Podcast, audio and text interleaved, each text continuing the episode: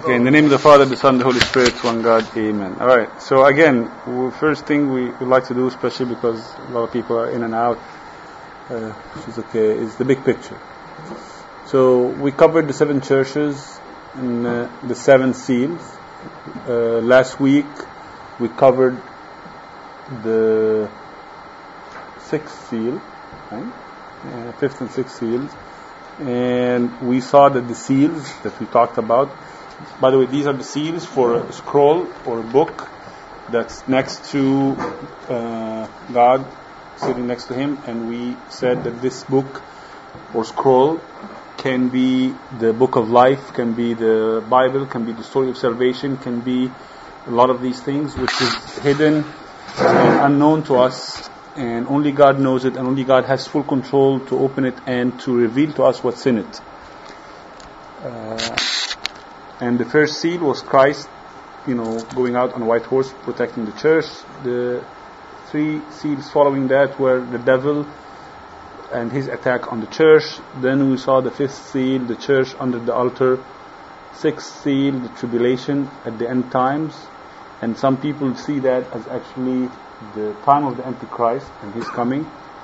And now we're gonna venture oops, into the seventh seal, which is the final punishment and getting closer to the end of the world and the Big Bang and all the nice stuff, right? And we covered this last week when, you know, we said all the horsemen are there almost all the time, but they take peaks and valleys at different times. Right? So now with trumpets, the, we are at the time of the trumpets, we'll, we'll cover these one at a time in detail.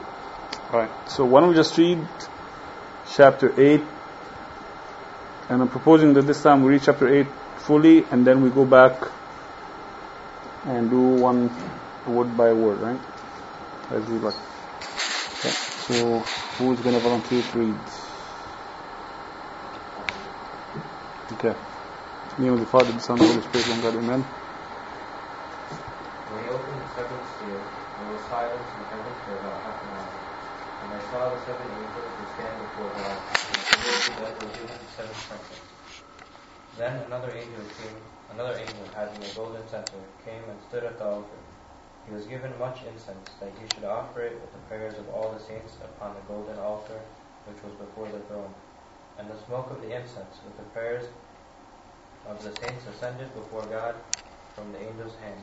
Then the angel took the censer, filled it with fire from the altar, and threw it on threw it to the earth. And there were noises, thunderings, lightnings, and an earthquake. So the seven angels who had the seven trumpets prepared themselves to, set, to sound. The first angel sounded, and hail and fire followed, mingled with blood, and they were thrown to the earth. And a third of the trees were burned up, and all green grass was burned up. Then the second angel sounded, and something like a great mountain, burning with fire, was thrown into the sea. And a third of the sea became blood, and a third of the living creatures in the sea died, and a third of the ships were destroyed. Then the third angel sounded, and a great star fell from heaven, burning like a torch, and it fell on a third of the rivers and on the springs of water. The name of the star is Wormwood. A third of the waters became wormwood, and many men died from the water because it made could, because it was made bitter. Then the fourth angel sounded, and the third the sun was struck, a third of the moon, and a third of the stars, so that a third of them were darkened. A third of the day did not shine, and likewise the night. And I looked, and I heard an angel flying through the midst of heaven, saying with a loud voice, Woe, woe, woe to the inhabitants of the earth, because of the remaining blasts of the trumpets of the trumpet of the three angels who are about to sound. Glory be to God forever. All right. So this is chapter 8. Let's go back and look at this a little bit at a time. So this is the seventh seal. And I said, the, the Father see, you know, there are two opinions. Either you see those sevens, the group of sevens, describing the same thing, which is basically the story of humanity multiple times, whether the seven churches, seven seals, seven, you know, trumpets, all these describing the same period of humanity. And some other fathers see that as, you know, this is, you're getting more and more closer toward the end days. So each group gets you closer toward the end times, closer to the end times, until you really talk about the second coming of Christ. Okay? So some, you know, some fathers thought that the sixth seal, when we, if we go back quickly and talk about the sixth seal, they say that the, the sixth, sixth seal basically, since it's number six and man was created on the sixth day, it represents a lot of uh, iniquity, a lot of the weakness of humanity, and you know that represents the coming of the Antichrist. And again, that's not necessarily uh, the case, but some like to see it that way. Uh, here's the fifth seal. Okay.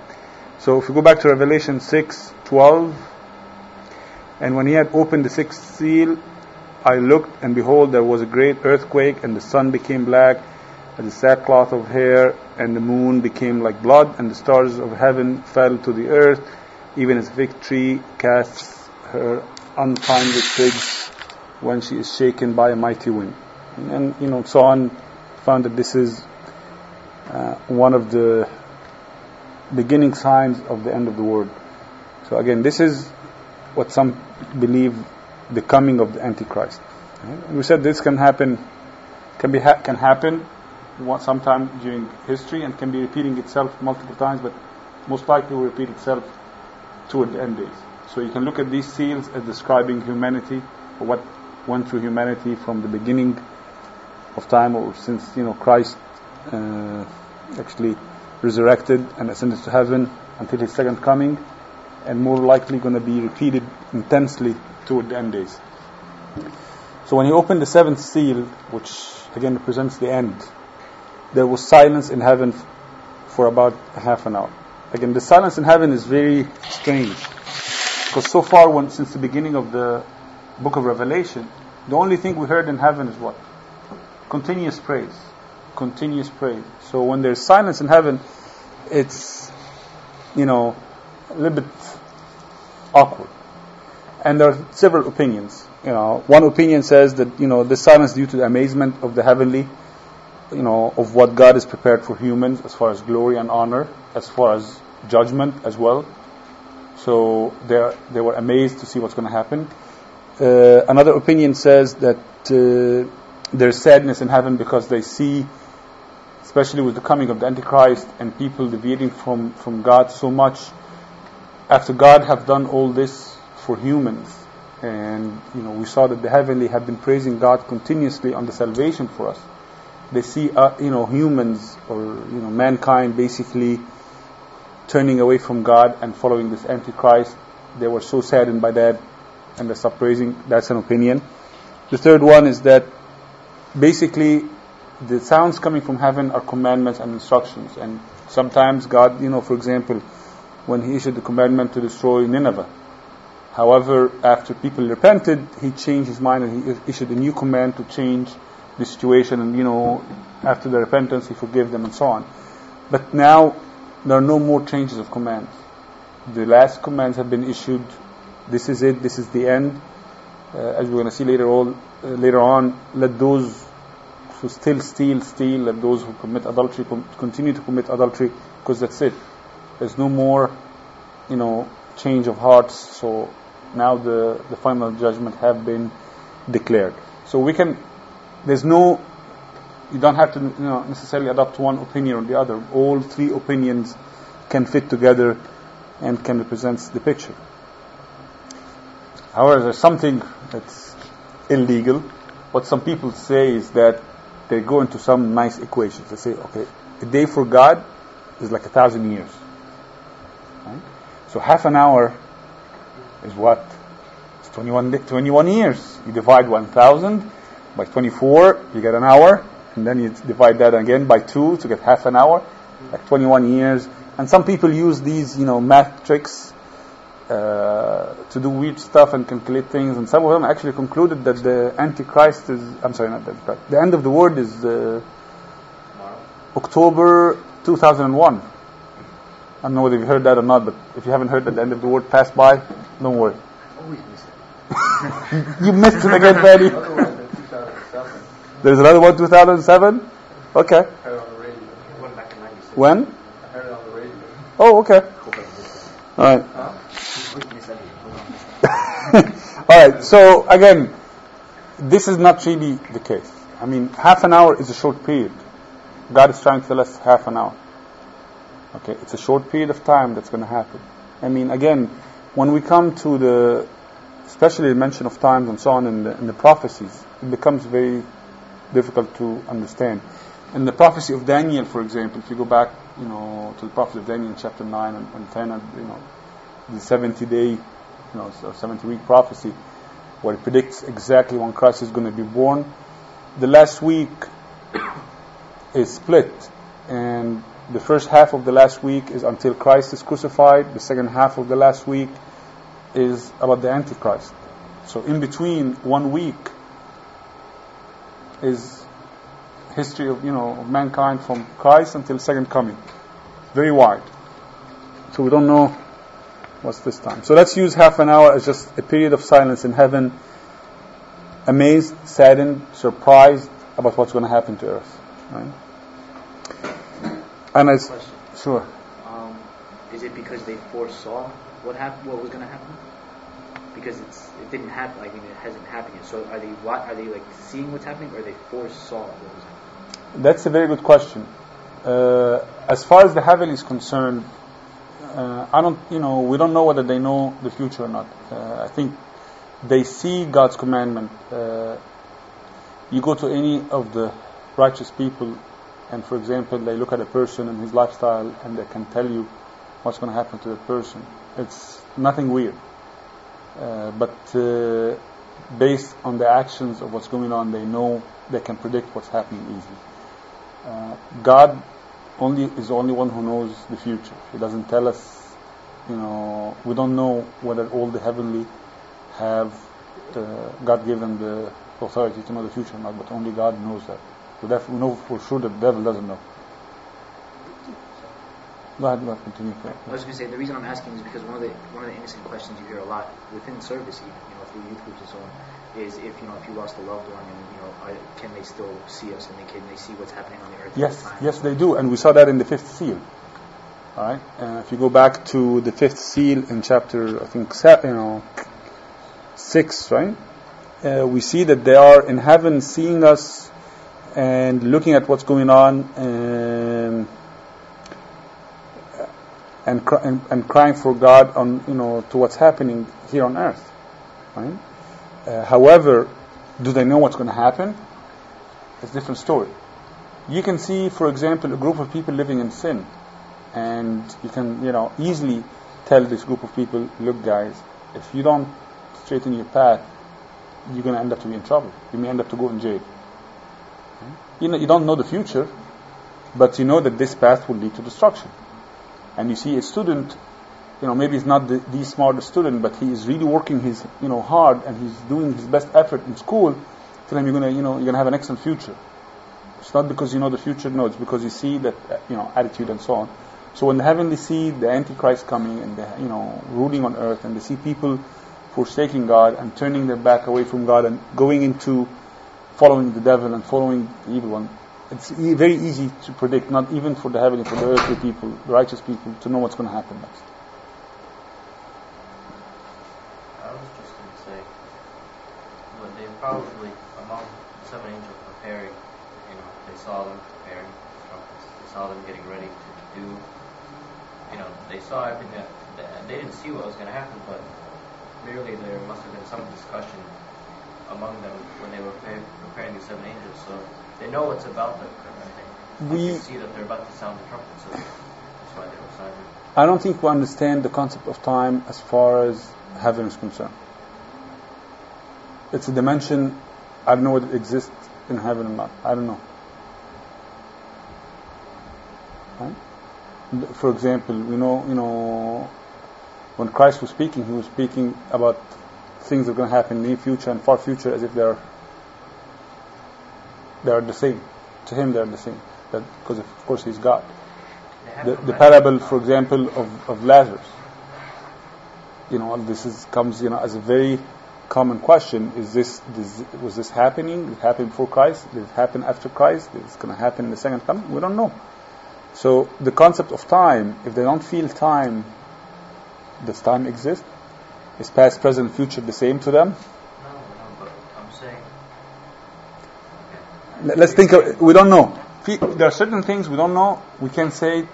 Let's not give an opinion about things that the Bible did, specifically did not give an opinion. Until we meet one of them and ask them. Okay. But if you speak, there's no set, and there's no time span.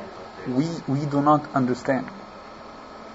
We we are going to live it. God gives you long life and everything, but you're going to live that experience forever. So give yourself some time. Okay. Alright. And I saw seven angels who stood before God and seven trumpets given to them. Alright. So let's let's look at the first let's jump to this other angel and then go back to the trumpets. And another angel came and stood at the altar having a golden censer and many incense were given to him so that he should offer it with prayers of all saints on the golden altar before the throne. Uh, this is, is this is Christ. The second angel is Christ. As we talked before in the Old Testament, most of the appearances of the angel of the Lord in the Old Testament, you find that the, you know the Bible starts by the angel of the Lord appeared, and then there, you know after that talks about God Himself talking to the people. So here again, Christ is represented by the angel of the Lord standing in front of the altar, collecting the incense, which is the prayer of the saints. So in our church, when we use incense, we remind our, you know, the church is reminding us with the prayer of the saints and our prayers. And Abuna, during Vespers, he goes around the church. He's not just, you know, taking a walk, you know, killing time until, you know, the scholiyat are done and, and so on, you know, the doxologies are done. No, he is, you know, first praying, and at the same time he's collecting the prayers of all the people and taking it and presenting it in front of the altar. So you're supposed to be praying when Abuna is raising the incense and you know doing the circuit around the church. You're supposed to be praying and raising your prayers, lifting up your heart to God and you know giving Him your prayers. So Abuna collects that with him, and it's very common that you know you can stop Abuna and tell him, Abuna, please pray for me for this. You give him you know uh, a prayer request and so on. So he takes that's that's what he's doing. He's doing he's collecting the prayers and taking them in front of the altar and raising this incense. And a lot of the old-fashioned, you know, priests, when they like to raise the incense, they really like to make the whole altar, you know, like clouds, around, you know, filled with clouds, so to make you feel the presence of God. So everything we do in our church is 100% biblical. It's 100% from the Bible. We do not invent anything. We're not worshiping idols. We're not following ancient Egyptian traditions or whatever. We are following the Bible. Now the question is, is our prayers like incense rising up? Or it's like rocks not leaving the room? And I'm sure you guys have been through tons of discussions about the different types of prayers and why prayers acceptable and not acceptable and so on. Okay. And the other question that you have to ask is when Abuna raising the incense, how much of that how much of these prayers are your prayers? Have you contributed to these prayers or Abuna is just reading other people's prayers and not your prayer? Now let's go to the trumpets. Oops, not this one. This one. And see the story of the trumpets. Okay. So first, when were trumpets used? If you go back to the Old Testament. They were mainly used Did they break? Yes, that's that's what one good one. We're going to come next. To declare war. Before declaring war, they you know used to, you know, wake everybody or uh, get the armies ready before uh, the war by sounding the trumpets, announce major events, uh, announce the coming of kings, prepare, preparation for travel, declare you know of feasts, and also declaring the end days. We also hear that you know the angels are going to sound the trumpets, and those who are dead will rise, and either go to heaven or go to hell. So if we take these, why would the seven angels be declaring trumpets and relate them to these events? Right? Uh, the sounding of trumpets to declare war on the devil and the Antichrist and the end days. Uh, major events. Yes, the world is coming to an end. It's the final battle is going on. There are going to be major things happening. So everyone be careful. Uh, and these events are going to, you know, we're going to see each one of these trumpets is going to mean a major event uh, taking place. Uh, preparation to travel for God's people. Okay, this is it. This is the end of the world.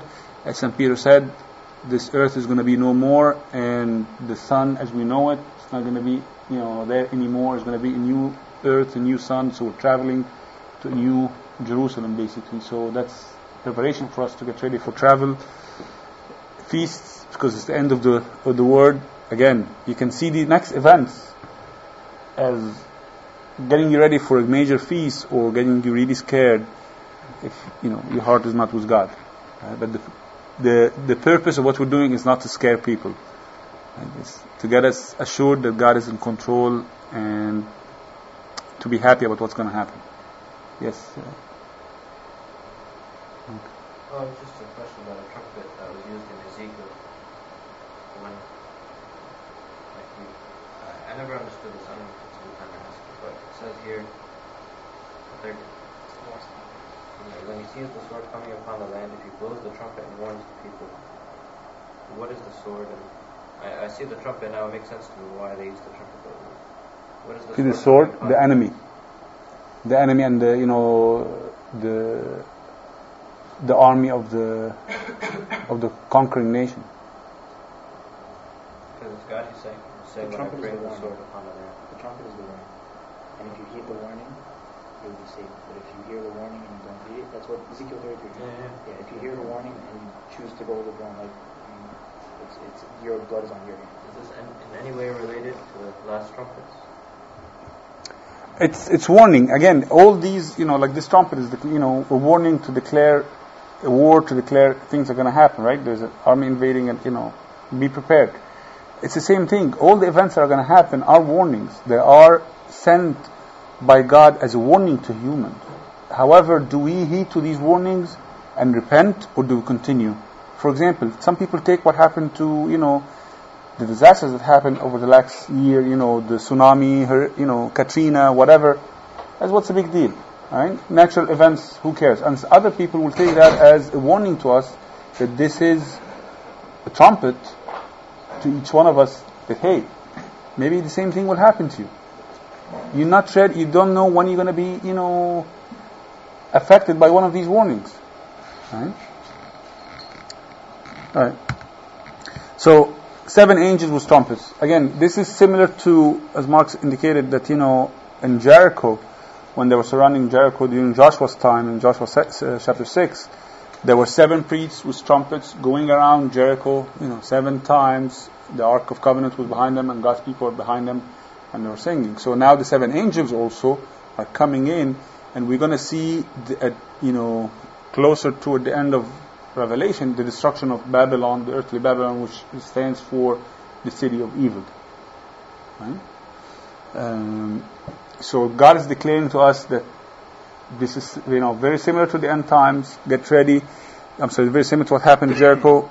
Babylon is going to be destroyed. Jericho is going to be destroyed. The the world, as you know it today, is going to be destroyed. So be prepared. Okay? Again, why number seven? Why not six? Why not eight? Why not whatever? Seven is just a complete number, uh, a perfect number. Seven days. Yes, everything in everything, you're going to find a lot of things in the Bible are tied to number seven. A lot. Okay, so what are these trumpets? think due to the lunar months being uh, 28 days, and break it into Four weeks. four weeks. Yes, yes. Uh, actually, we may. It requires a lot of you know some research and you know getting into numbers, but there's a lot of sevens in the Bible. Lot. That's all coming from the lunar months being 28 and then breaking it into four. Not, no, no, I'm not talking about that. I'm talking about if you look at, for example, even the number of books, number of, you know, uh, 14 letters by St. Paul, you know, seven, you know, uh, Catholic letters, even the names of those people who wrote one book, the, the, the names of, you know, again, it's a very, very, uh, I'm just wondering why the seven, number seven became so important. That's seven days of the week. It's because God created the world in seven days. The Bible, did not adopt what's in the word. The word, okay. Again, number seven, that's God made. God made that number. And again, we're still living in the seventh day, by the way. I don't know what you know that or not. We're still in the seventh day.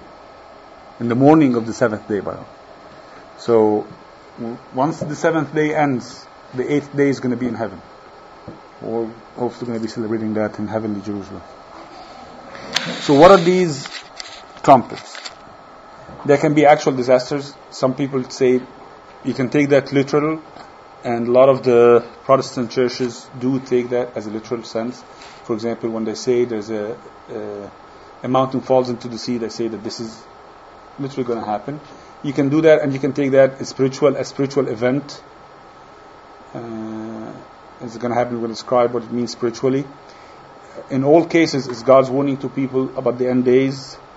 It's also God's punishment and God's wrath on the empire of the Antichrist and, and the devil. So, while God is punishing, He's also warning. So again, if we heed to the warning, even if we're not doing, you know, living our life as righteous life, a lot of times God will allow, for example, trouble to happen. Somebody dear to us, you know, goes through tribulations or suffers or maybe even pass away. That's to us as a warning, as a trumpet, make us awake. I wonder, do we get trumpets in our life and do we hear it?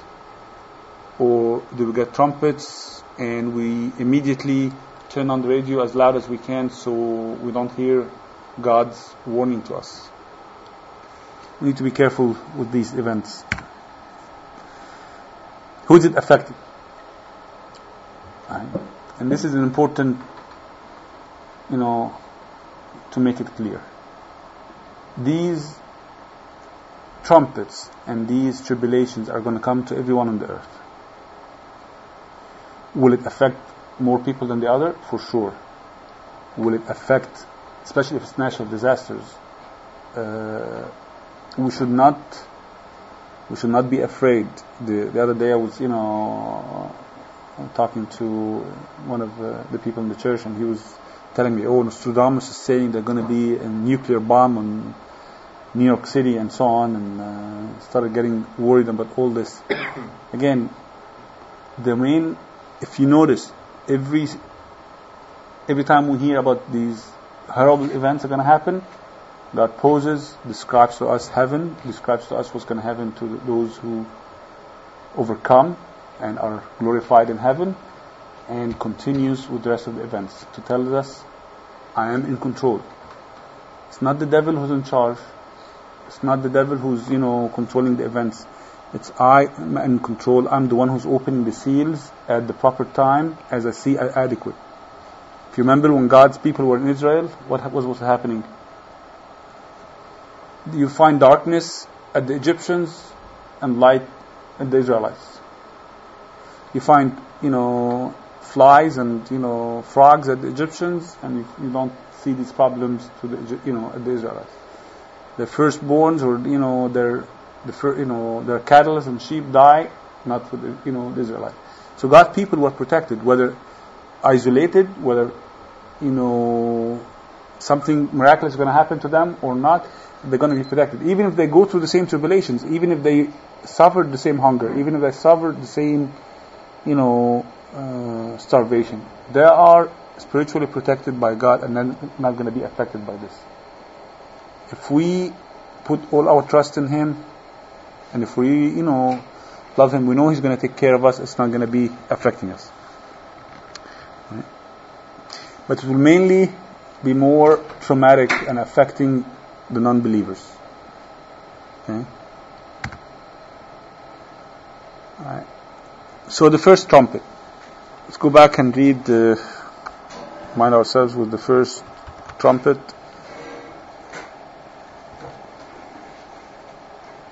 Oh, okay. Before we go to the first trumpet, let's continue with some of these verses. And the smoke of the incense, which, uh, verse 4, and the smoke of the incense which came from the prayers of the saints ascended up before God from the angel's hand.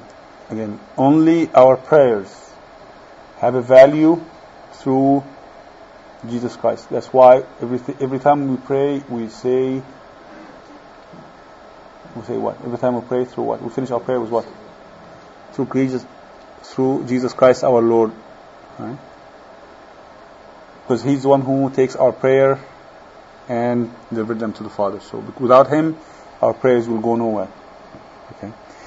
And the angel took the censer and filled it with fire from the altar and cast it into the earth. Right? So what is the fire that was cast into the earth?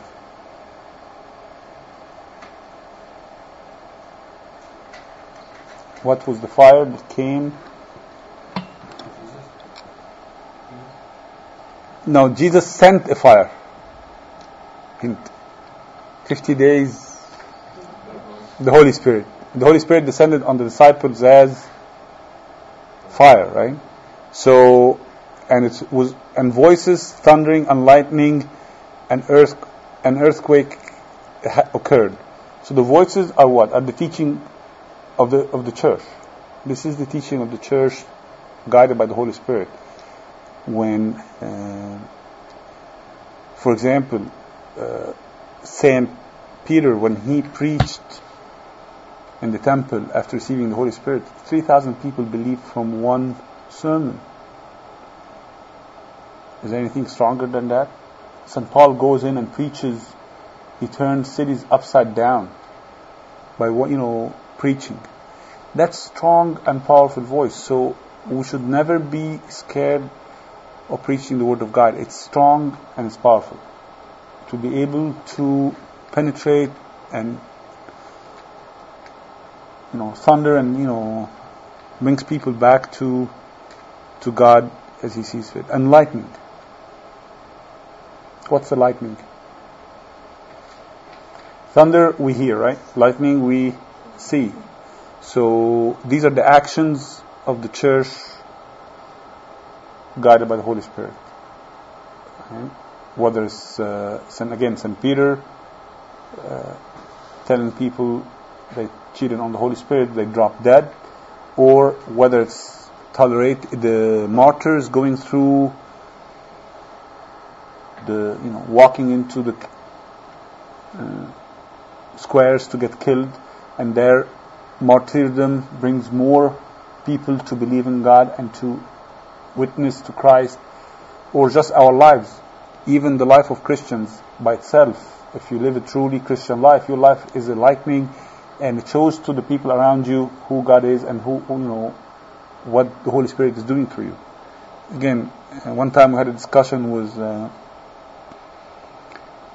the one of the classes, and I think the main thing that you and I can preach with is our life.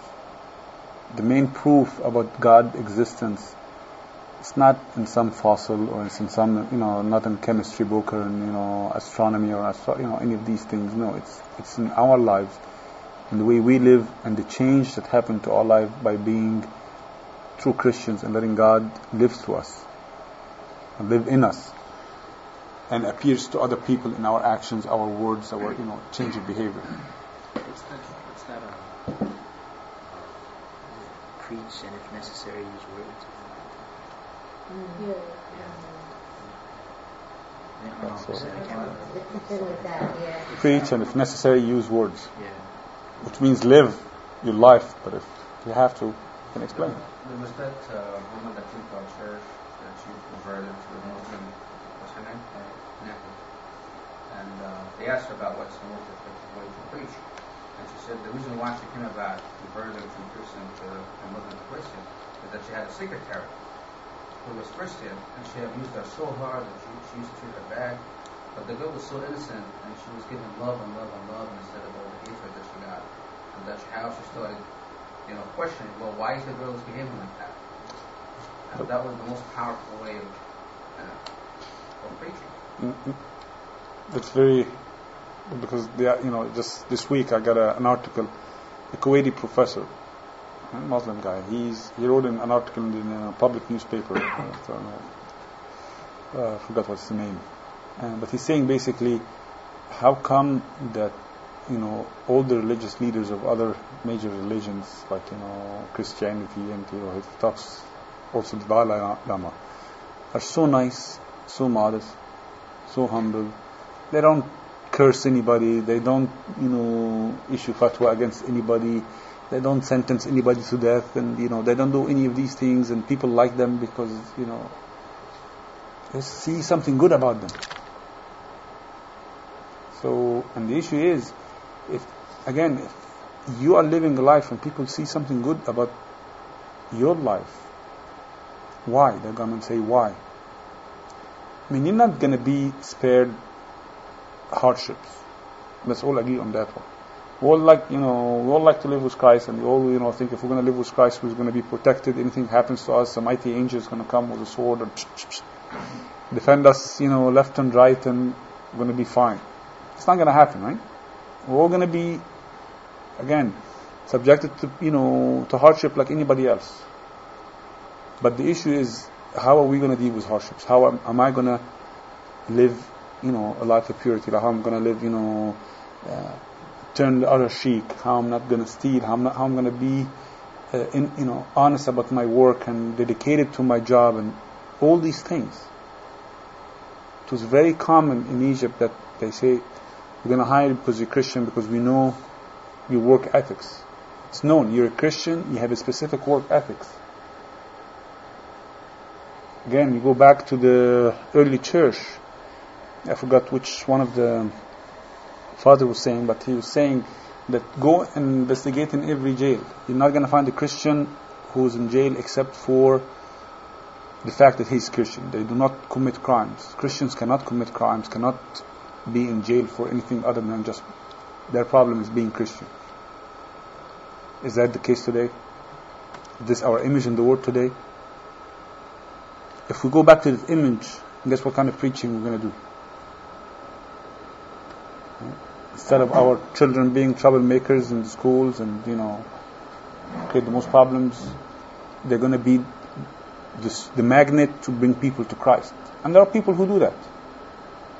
The other day we were in church and a girl and her mom came to do a topic about the church and they were so impressed about the church before even they walked into it because they work in an elderly, the girl works in an elderly home and this old man who doesn't even know how to speak good English his attitude and his, you know, way of life impressed the girl so much that she liked the church that he believes in without even knowing the church. So we're talking about even people living here today in East Brunswick, not some far off land.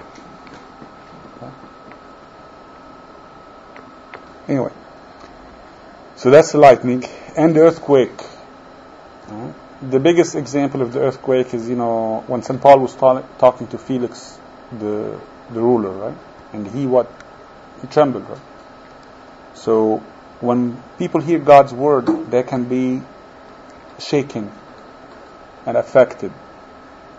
And that's what's going to happen, you know, to people. That's what the Holy Spirit did in all of us. And the seven angels which had the seven trumpets prepared themselves to sound the first angel sounded, and there followed hail and fire mixed with blood, and they were cast on the earth.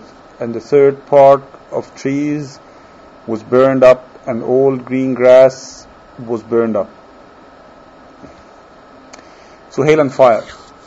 Hail is a sign of God's might and power, uh, and the fire, of course, is a sign of His anger.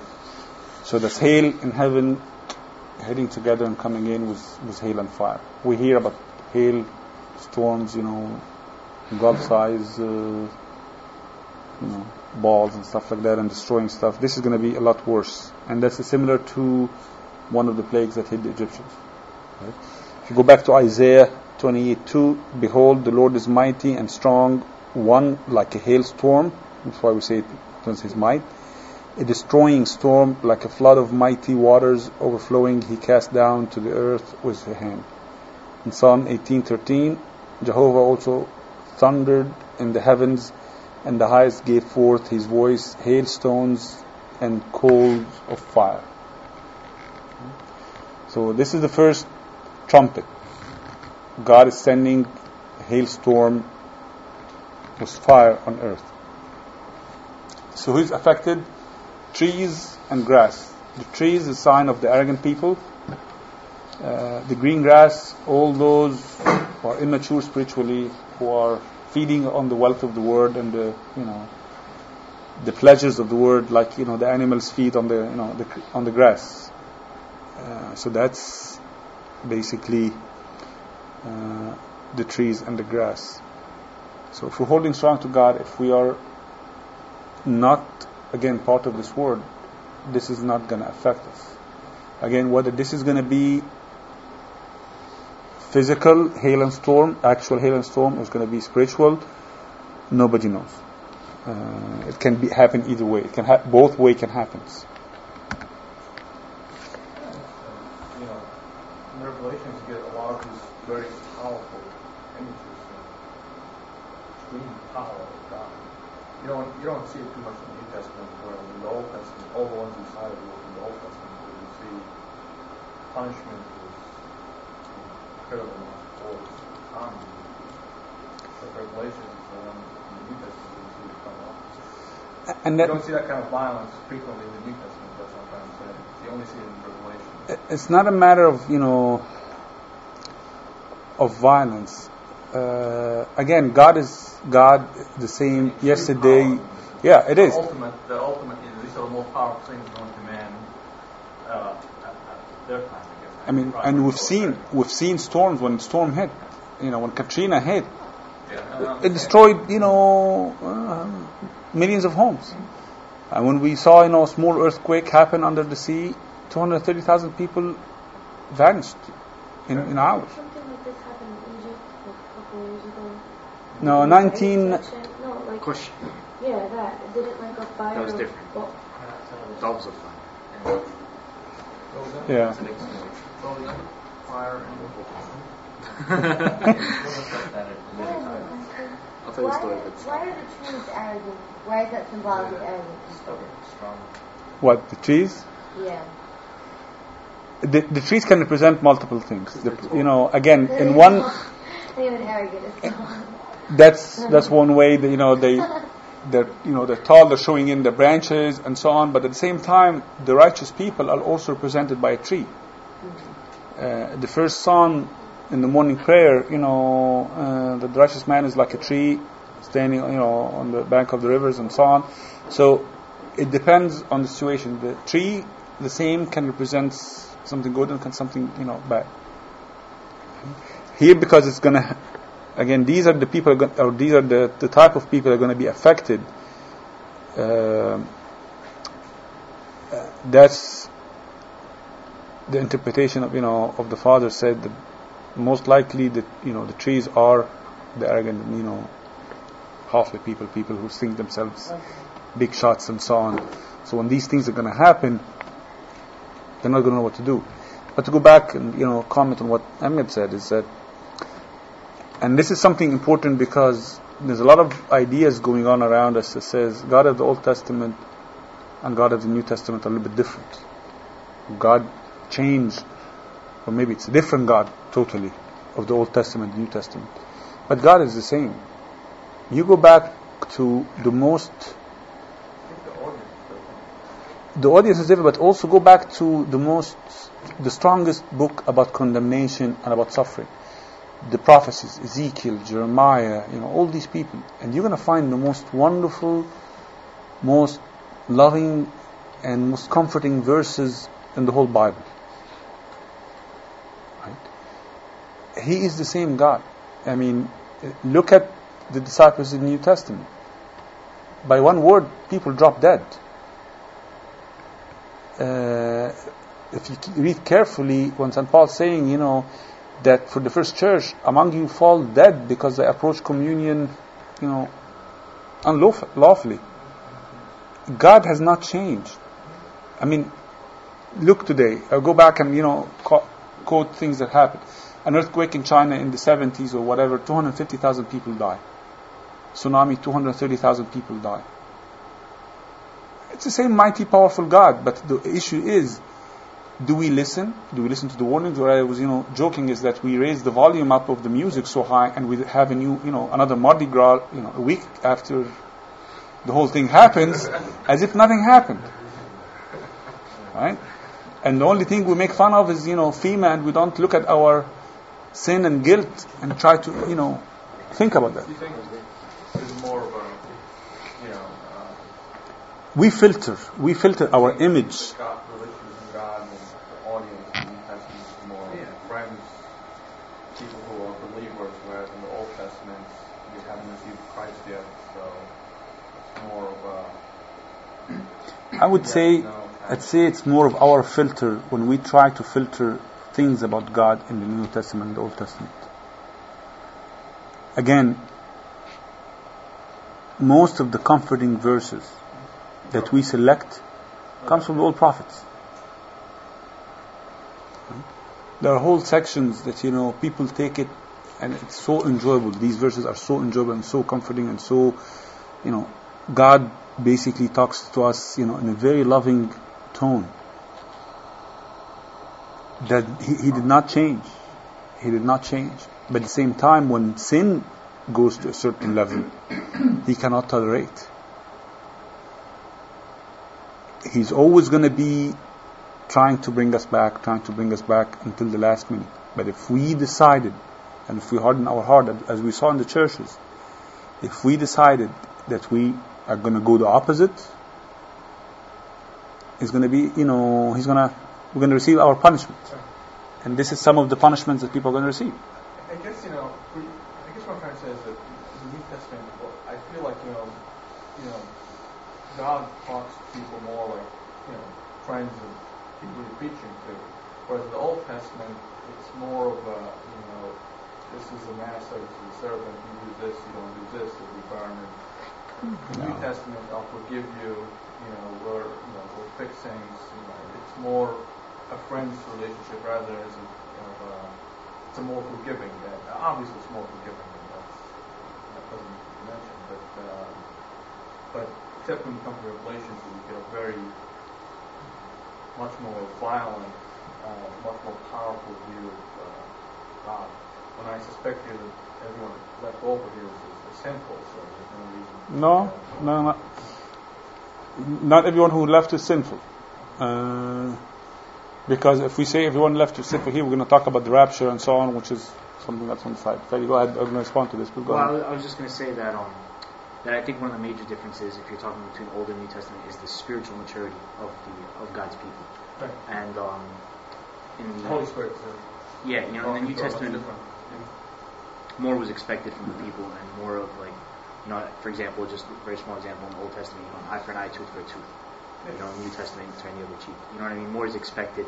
So maybe these the signs that we're you know discussing weren't as necessary to win over people's hearts. I don't know. I'm just saying. No, I mean, I I go back and, you know, grab a couple of things. I mean, you certainly feel a difference in, in, in the speaker. No, no, You know, the- the, Bible attitude is far more forgiving. Now, the, the, the difference is, again, the difference is our perception.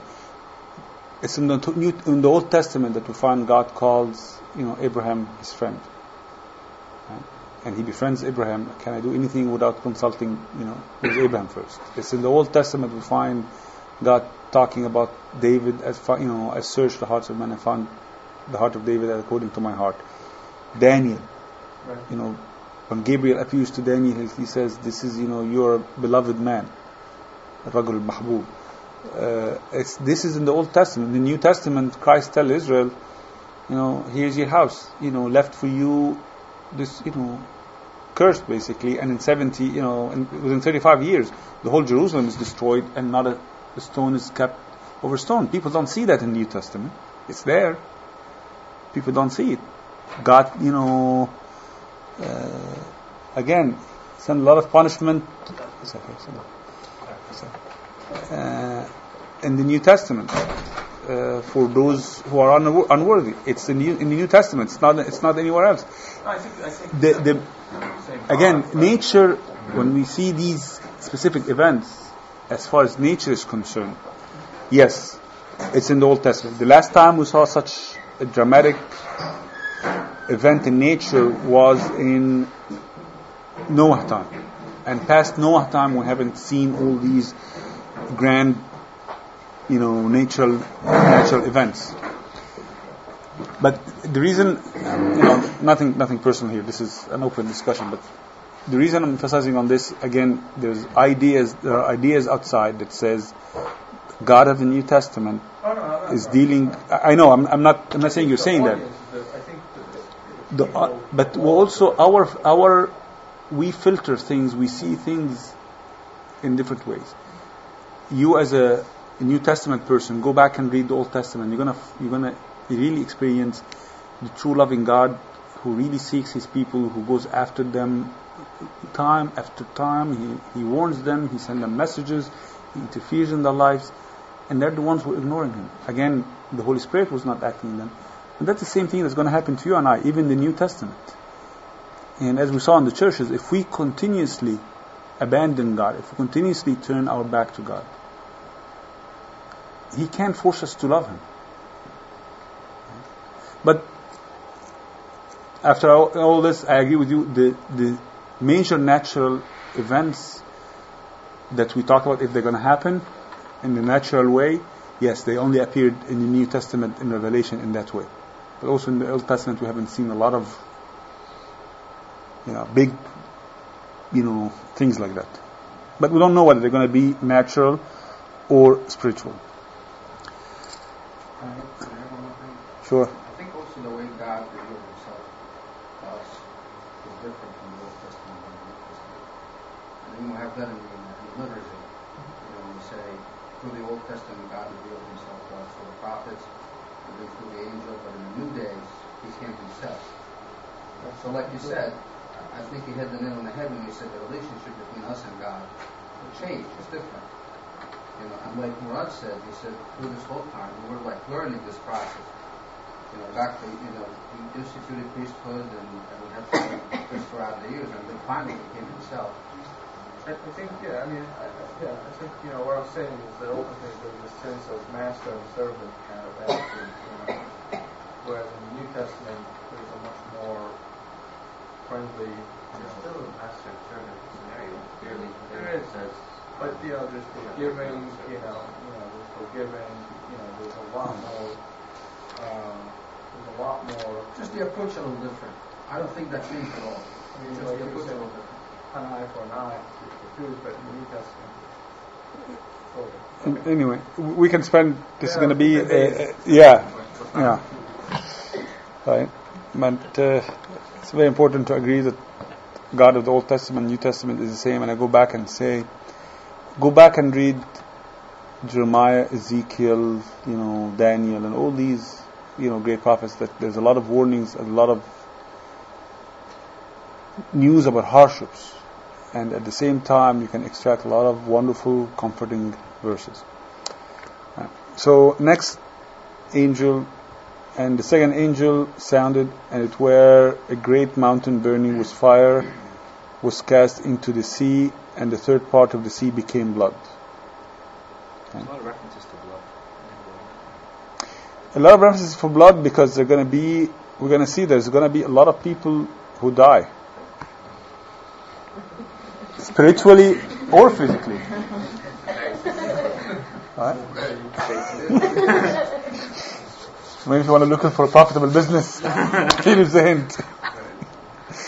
Right, now, uh, again, so the second trumpet is basically a mountain cast into the sea. Uh, again, a lot of people see that as different uh, things. It can be a great military leader. It can be a great nation that falls. Some people see that as the devil himself let loose at the end days.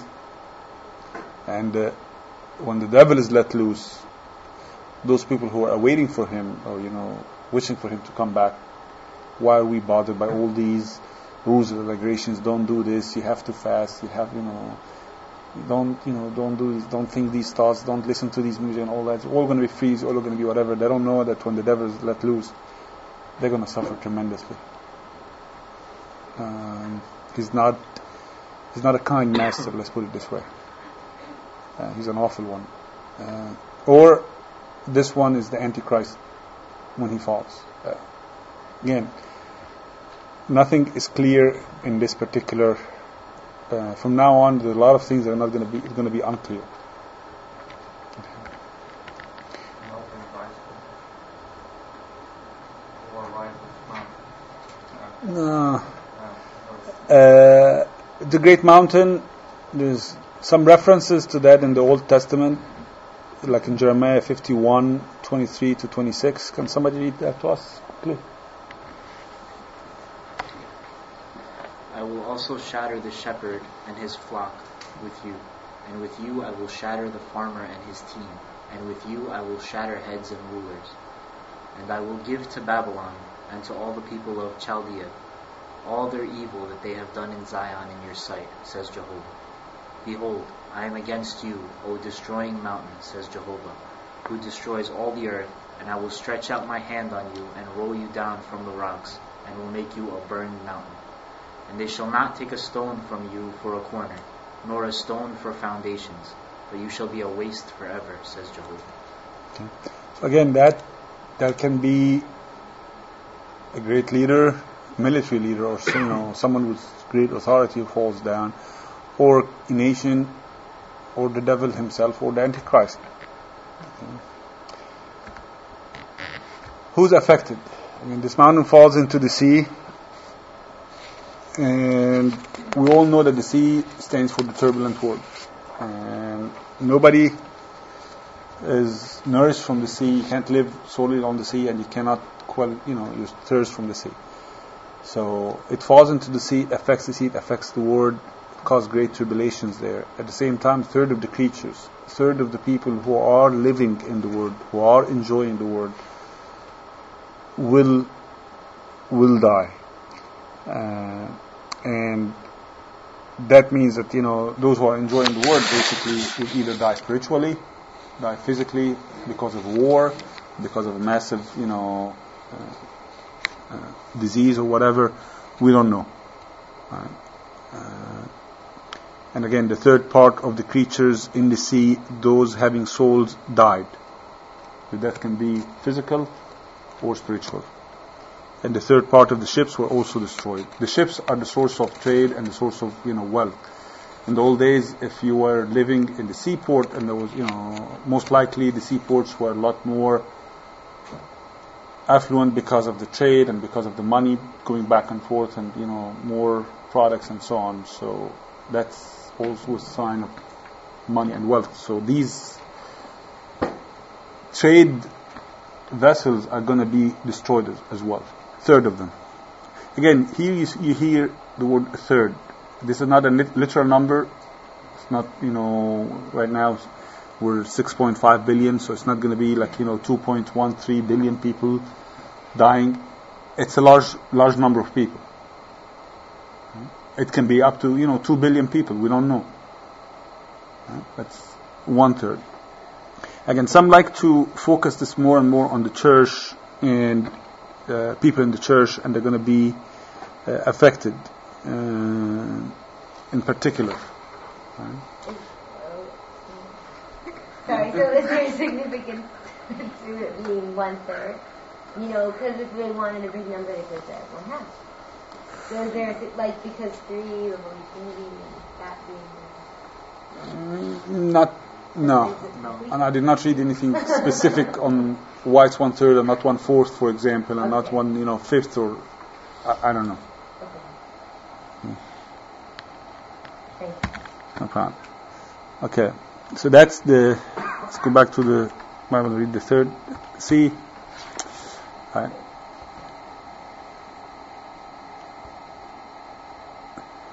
Again, and- but also a third is shows that it's it's calculated. It's not a random number. It's a specific number that's going to be affected. Uh, and the third angel sounded, and a great star burning like a lamp fell from the heaven, and it fell on the third part of the rivers and on the fountains of the waters.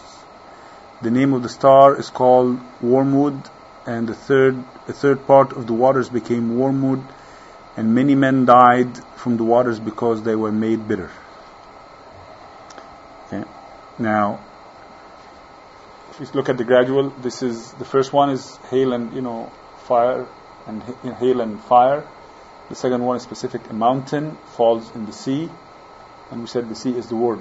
Now we talk about something very specific, which is the rivers and the water fountains, right? And the fountains of the waters. And if we go here, we look at the rivers. What what is the sign of the rivers? What does the rivers represent in the New Testament? The Holy Spirit, right? So it's the teaching of the church.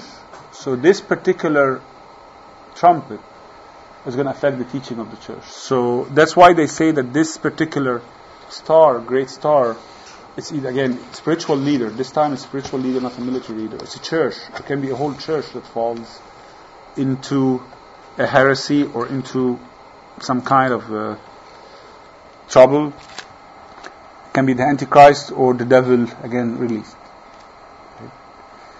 Uh, and affecting the rivers and the uh, water fountains or the fountains of water.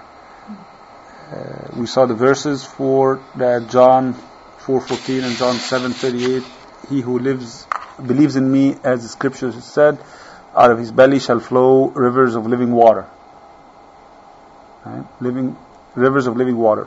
So when this star affects the rivers, a third of the rivers, means it affects the teaching of the church. So if this is a great leader and goes into, you know, and becomes heretic or leads a heresy, and he poisons a third of the rivers, he poisons the teaching of the church. So those people who are drinking from that, from this, from these rivers, guess what? Now they're to be drinking something called wormwood, which is like a very bitter plant. So we're drinking very bitter water that they die from. So this means that the teaching they're drinking from is going to be a deadly teaching. Kills the spiritual life. And again, a lot of these heresies, the main objective of these heresies is to deny the divinity of Christ and denies that He is the Savior. They can, you want to believe in God, go ahead, believe in God. But on one condition, don't believe in Jesus Christ as the Savior. Whether this is Arius, whether this is Jehovah's Witness, whether this is the Mormonism, whether this is any of these heresies, their main goal is to drive people away from Christ, you know, from Christ and let them believe any other faith. Okay. Uh, so that's the wormwood. Okay. So who's affected? All those who follow false teaching. In this case, they'll die spiritually because they're drinking, water that's not pure. So now the question is for you and I: Do we know the teaching of our church, so that when somebody comes and tells us that the Bible said that you know Jesus is uh, you know, Archangel Michael, or when the you know somebody comes and tells us that Jesus is a God but he's not God, do we know how to answer these questions? Or Jesus is yeah, know, he's a prophet and everything, but he's not the Son of God. Do we know how to answer this? Do we know the teaching of our church? Do we can we defend the sacraments when people tell us no, there's no priesthood, you don't need a priest, you don't need repentance, you're already saved, and you know you're going to heaven no matter what you do once you accept Christ and that's it. All these are false teaching. And people will drink from these you know, false teaching and you know believe in that and they end up to be dead.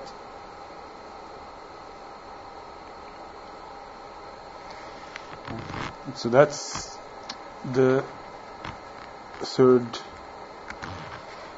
trumpet. Let's go to the fourth trumpet.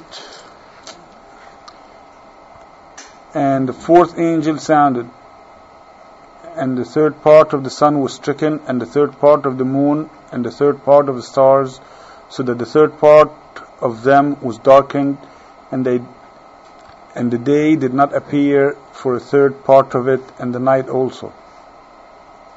Right? Now, what do you think this trumpet presents? Again, as you saw, first general trumpet. Next one, the sea, the word. Third one, the church. And the fourth one, the more closer. So what do you think this trumpet represents?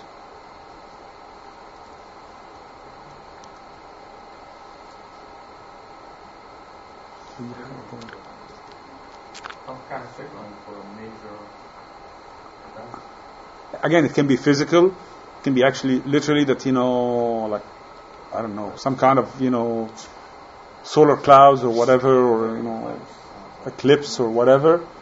Or I mean that now part of the world is in darkness and they're beginning not to see, they're God and fall away. Exactly. Who is this? Who's our sun? God, Christ. Christ is our sun, right? And when when this sun is stricken, when this sun is obscured, what does that mean? People no longer know Christ, or people know Christ in a deformed way. It's not a clear way anymore. No, they don't know. They don't know the true Christ is. They don't have a.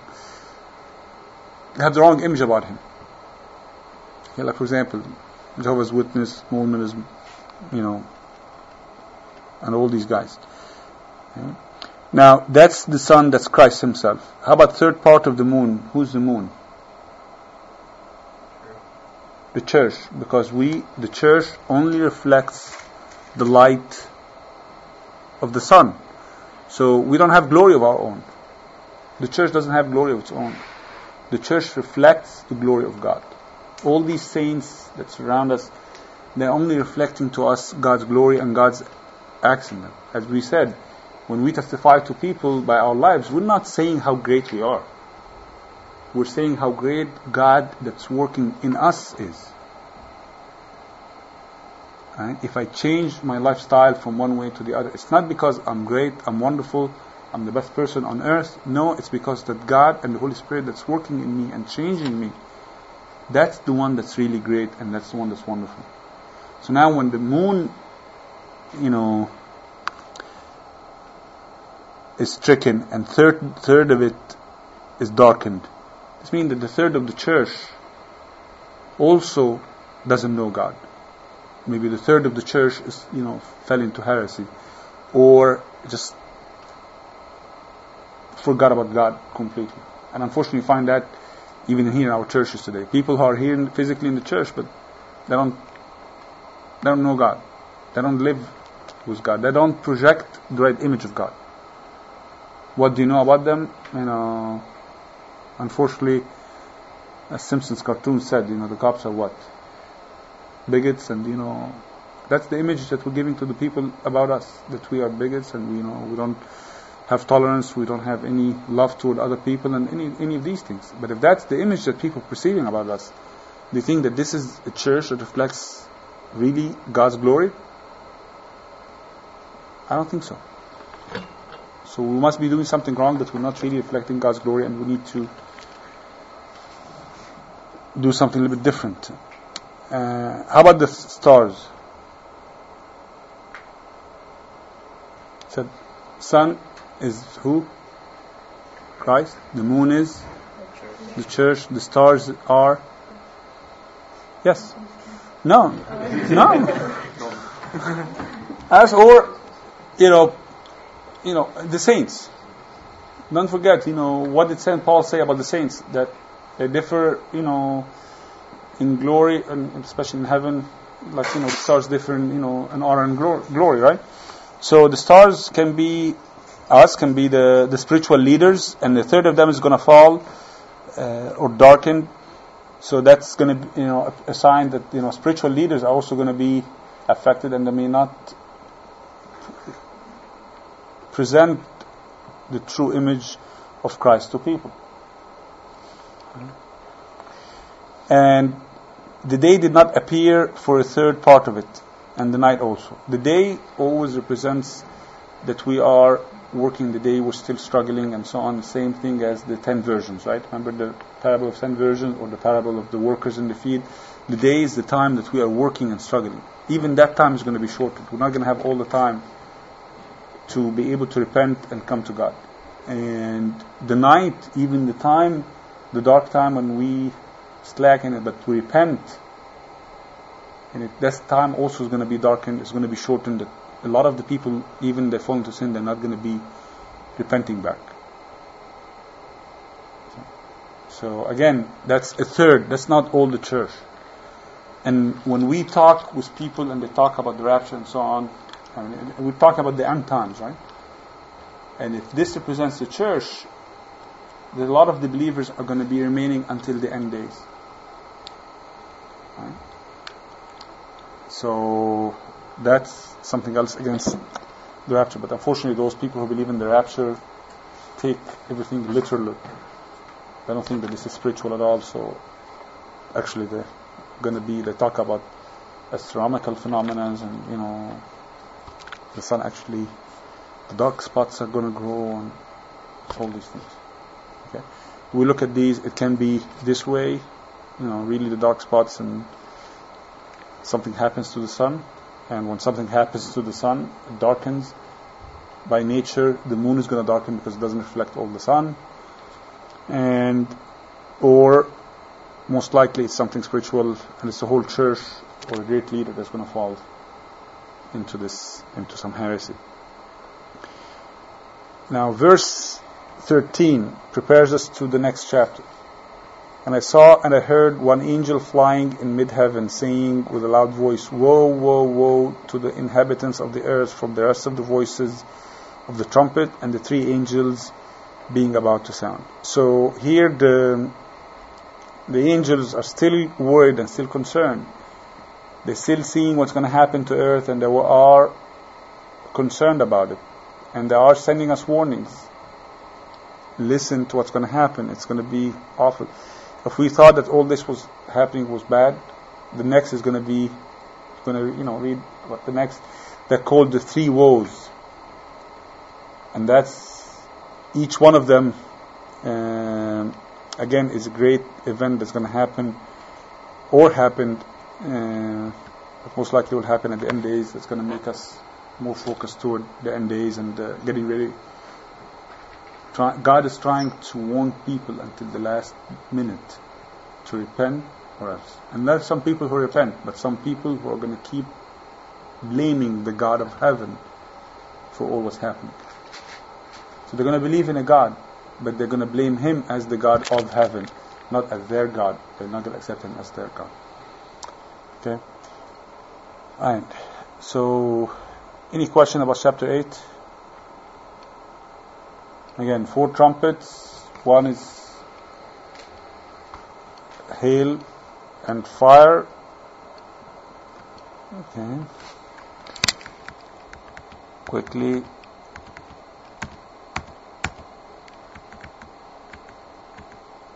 Alright, hail and fire, the first one. Uh, actually, let's not follow this one. Oops.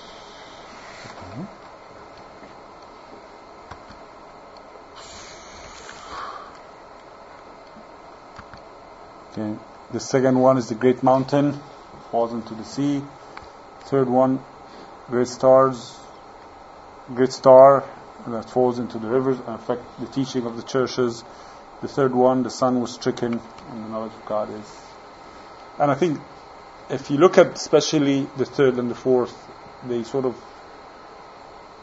one follows the other. You know, if the great teaching of somebody spreads a wrong teaching in the world, and a lot of people follow that, then the knowledge of Christ is going to be not known, and it's going to become as a natural consequence to the events. And then we start the three wars. So, Hmm? in the little church, that's why they have that picture of the trumpets. And, The seven trumpets? in, in, the, in the, that church? Yes, Archangel Michael, yeah. Yeah. Yeah, yeah that's one of the reasons, yeah. Where did you ask? Archangel Michael, church? The- Seven archangels with the trumpets, yes. Okay, any, any questions, any comments? Okay, thanks for, for coming and, you know, your patience and continue with this.